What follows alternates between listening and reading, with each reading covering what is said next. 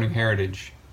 It's so good to worship this morning, and even though we're apart, it's good to spend time in song and prayer and communion and in Scripture. There's an old phrase from a lot of books somewhere a dog barked. So if that happens this morning, uh, I'm sorry, uh, but let it be an indicator that uh, we are where we are. We're separate today, we're apart physically. Um, we're worshiping from our homes, back being safe, being mindful of each other and of those uh, those at risk. But we're together in spirit. Uh, we're together with God, uh, Emmanuel, God with us, and He's with us today. Uh, each one of us where we are, uh, separate and apart, but together uh, in love and faith and in, in harmony with Him. We're going to talk here in a few minutes uh, from Scripture. Uh, we're going to look at uh, Emmanuel, uh, God with us, Jesus. Uh, but first, let's take a moment and pray together, and then and then we'll get into God's Word with each other. Father, this day we come before you. We thank you, Father, for our church, for heritage, for our family, and we just ask your blessing on us, Father. Father, we ask your blessing of safety, but especially, Father, we ask your blessing of, of unity of purpose, unity of spirit, and a sense of peace as we move through this uh, challenging time, uh, this health crisis for our world. And we just pray, Father, for safety. We pray for love, and we pray that the Spirit of Jesus will be evident in our lives as we as we seek to to move through this together. We're thankful for him. And we pray this in his name. Amen. So this morning, we're going to continue the Jesus Said series um, that we've been studying together. So we'll be in John chapter 21, the end of the book of John this morning. And Jesus said, and this is one of my favorite passages in the New Testament Jesus said, Come and have breakfast. So when I speak of breakfast, I'm not speaking of this. so I um, I eat Cheerios most every morning. Uh, there's a reason for that. It's it's quick, it's cheap, it's easy, it's relatively quiet. Uh, my wife will tell you one of our earliest memories after our uh, after our wedding was sitting with me eating Cheerios in the dark. Um, but Cheerios are not my definition of breakfast. Now, when I think of breakfast in the truest sense of the word, it looks something more like this eggs, eggs over easy, uh, usually two, bacon, and something a lot of you may not, uh, may not eat, may not enjoy, but grits. So, um, eggs, bacon, grits, a, a, large plate, usually in a, uh, a restaurant or a diner. Uh, that's what I think of when I think of breakfast. And there's a reason for that.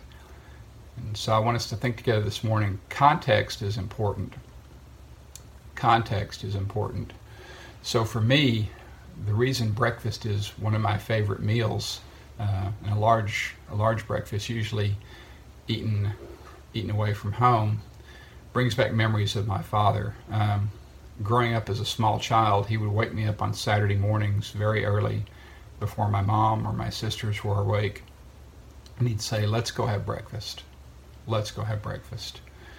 And we would we would leave, we'd quietly get dressed, get in the car, and drive off to some small greasy spoon somewhere. And we would have just just what you saw pictured there: uh, eggs, bacon, grits.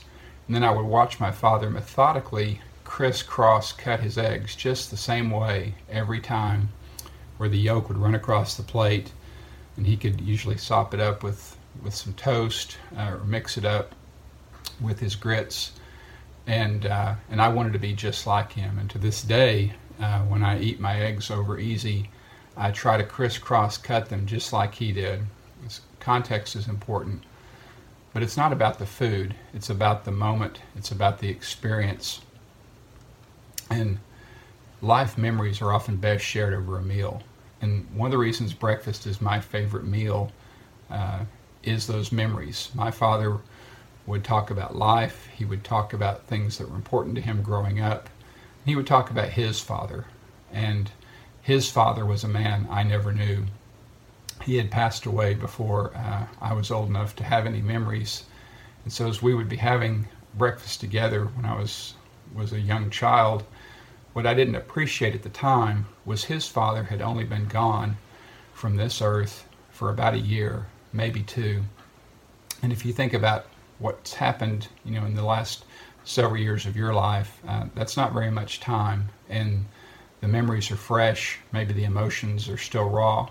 So when my father would talk about these these important things of life for him and important things, important memories of his father, um, context was important and it was still pretty fresh because these things had just happened.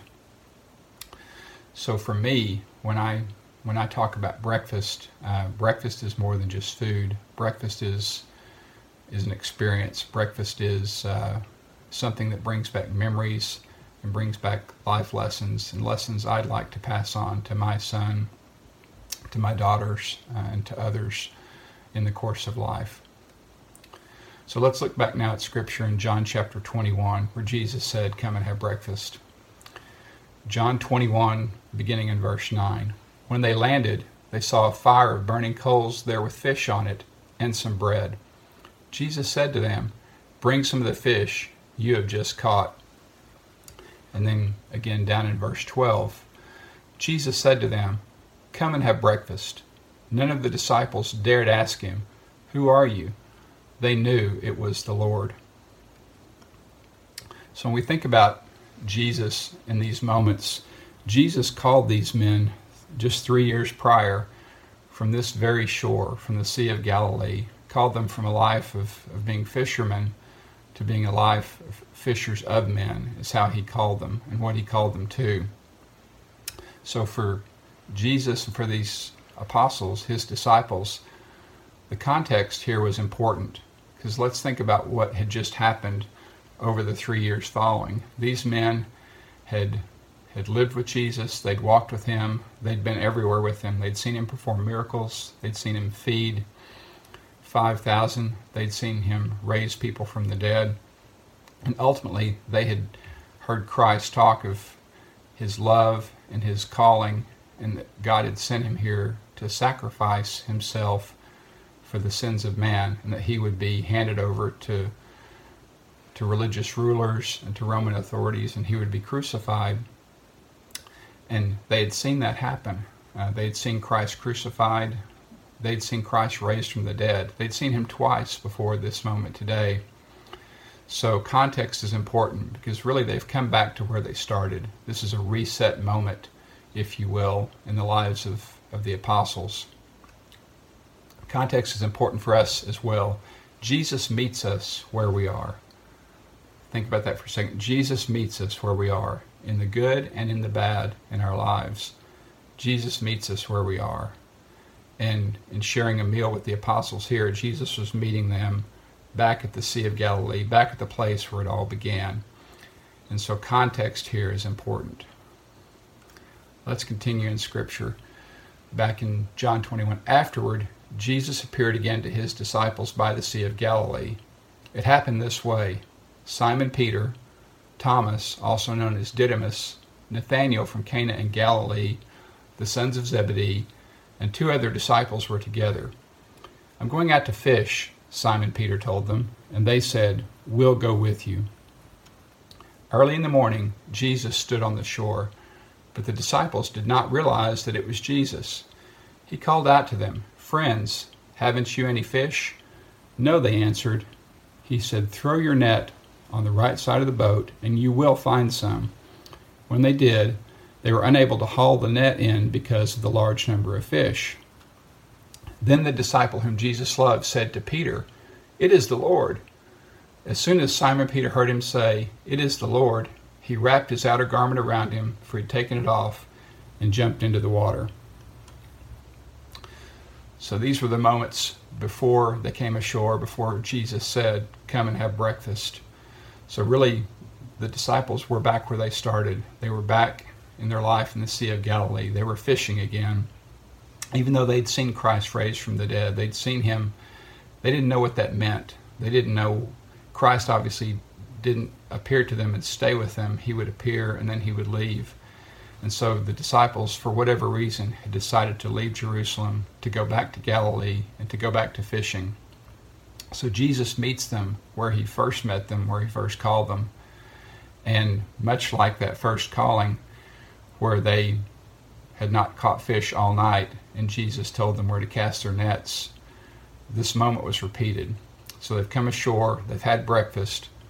When they finished eating, back in chapter 21, Jesus said to Simon Peter, Simon, son of John, do you love me more than these? Yes, Lord, he said. You know that I love you. Jesus said, Feed my lambs. Context is important. Jesus says here, Simon, son of John, do you love me? And Peter says, as John writes, Peter says, Yes, Lord, you know I love you. Let's look back the first time Jesus called the disciples, the first time he called Peter. John chapter 1, verse 40, Andrew, Simon Peter's brother, was one of the two who heard what John had said and who had followed Jesus. The first thing Andrew did was to find his brother Simon and tell him, We have found the Messiah, that is, the Christ. And he brought him to Jesus. Jesus looked at him and said, You are Simon, son of John. You will be called Cephas which when translated is Peter. So again, let's move forward three years after Christ's death, after his resurrection, after all the things that have happened in Peter's life and in Peter's relationship with Jesus. And a second time, again, Jesus said, Simon, son of John, do you love me? He answered, Yes, Lord, you know that I love you.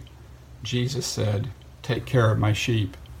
So in both these first two moments, Simon, son of John, do you love me? And back to the first time Jesus called him, You are Simon, son of John. You will be called Peter. I think it's noteworthy and not to be overlooked that Jesus is not calling him Peter, he's calling him Simon, son of John. Context is important. Let's think about what's happened in Peter's life in his relationship with Jesus just in the past few days before this breakfast encounter. Simon Peter, the man, refused to let Jesus wash his feet. We saw at the moments of the Last Supper, he said, No, Lord, you will never wash my feet. And Jesus said, If I can't wash your feet, you can have no part of me. Simon Peter slept in the garden while Jesus prayed and wept before he was arrested, as we see in Luke chapter 22. And then when the authorities arrived to arrest Jesus, Simon grabs a sword and violently cuts off the servant's ear. In John chapter 18, and Christ condemns this action and heals the servant. And then, as Christ had told Peter, as he had, uh, as he had predicted, Peter denied Christ three times uh, before others after Christ's arrest. After Christ's resurrection, on the first day of the week, when the women had come from the tomb with their report that Jesus' body was not there, Peter and the Apostle John ran to the tomb, but Peter refused to enter for whatever reason. Um, and finally, even after Jesus had appeared to the apostles in Jerusalem, not once but twice, Peter went back to his fishing business in Galilee. We don't know why. Uh, we don't know what his motivation was. Uh, we don't know what his motivation wasn't. But much like our own personal life and moments you can think of when times get hard, we sometimes go back to things we know, uh, to old habits, uh, to old relationships. And whatever the reason, Simon Peter went back to his fishing business in Galilee. So a third time, back in our breakfast, uh, our breakfast encounter, the third time he said to him, Simon, son of John, do you love me? Peter was hurt because Jesus asked him the third time, Do you love me? He said, Lord, you know all things. You know that I love you. Jesus said, Feed my sheep.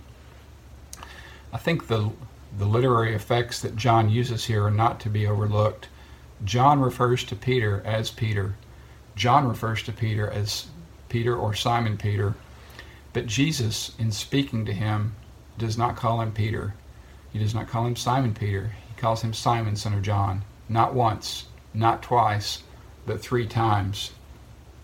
As we remember, Peter denied Christ three times, and Jesus has asked Simon, son of John, three times, Do you love me? And Simon says, Yes, you know I love you. Simon Peter says, Yes, you know I love you. So Jesus called Simon, son of John, to walk alongside him and to become the apostle, the man we know as Peter. Simon, son of John, was human, just like you and just like me. And after his resurrection, and after him denying Christ three times, something that he was upset about, understandably, and something that Scripture tells us, he went out and wept bitterly but Jesus met Peter somewhere between his faith and his fear, and he exhorted him to love him and to be more than just the man once known as Simon, son of John. He called him to be Peter. Let's look back at the late parts of chapter 21. Jesus said to Peter, Very truly I tell you, when you were younger, you dressed yourself and went where you wanted but when you're old, you will stretch out your hands, and someone else will dress you and lead you where you do not want to go. Jesus called on Peter to not just be Simon, son of John, to not go back to his old life, to not just be the man he once was. He called on the man that he loved and the man that he knew loved him to be Peter, to be his apostle, and to feed his sheep. Jesus called on Peter to leave his nets. And Jesus calls on us today to leave our safety nets, to love him fully. And even in moments like we are today, when you're sitting in your home, I'm sitting in my home, and we're being safe apart, we're trying to be mindful and loving and careful. Jesus calls us to love each other and to feed his sheep. So this morning, as we think about Scripture, as we think about Jesus' call to come and have breakfast, I hope we remember this. We remember His love. We remember His sacrifice. And we remember how He calls on us to love Him. And no matter the circumstance, no matter the challenge, no matter our fears, to have faith and to feed His sheep, to feed His lambs. Thank you, church.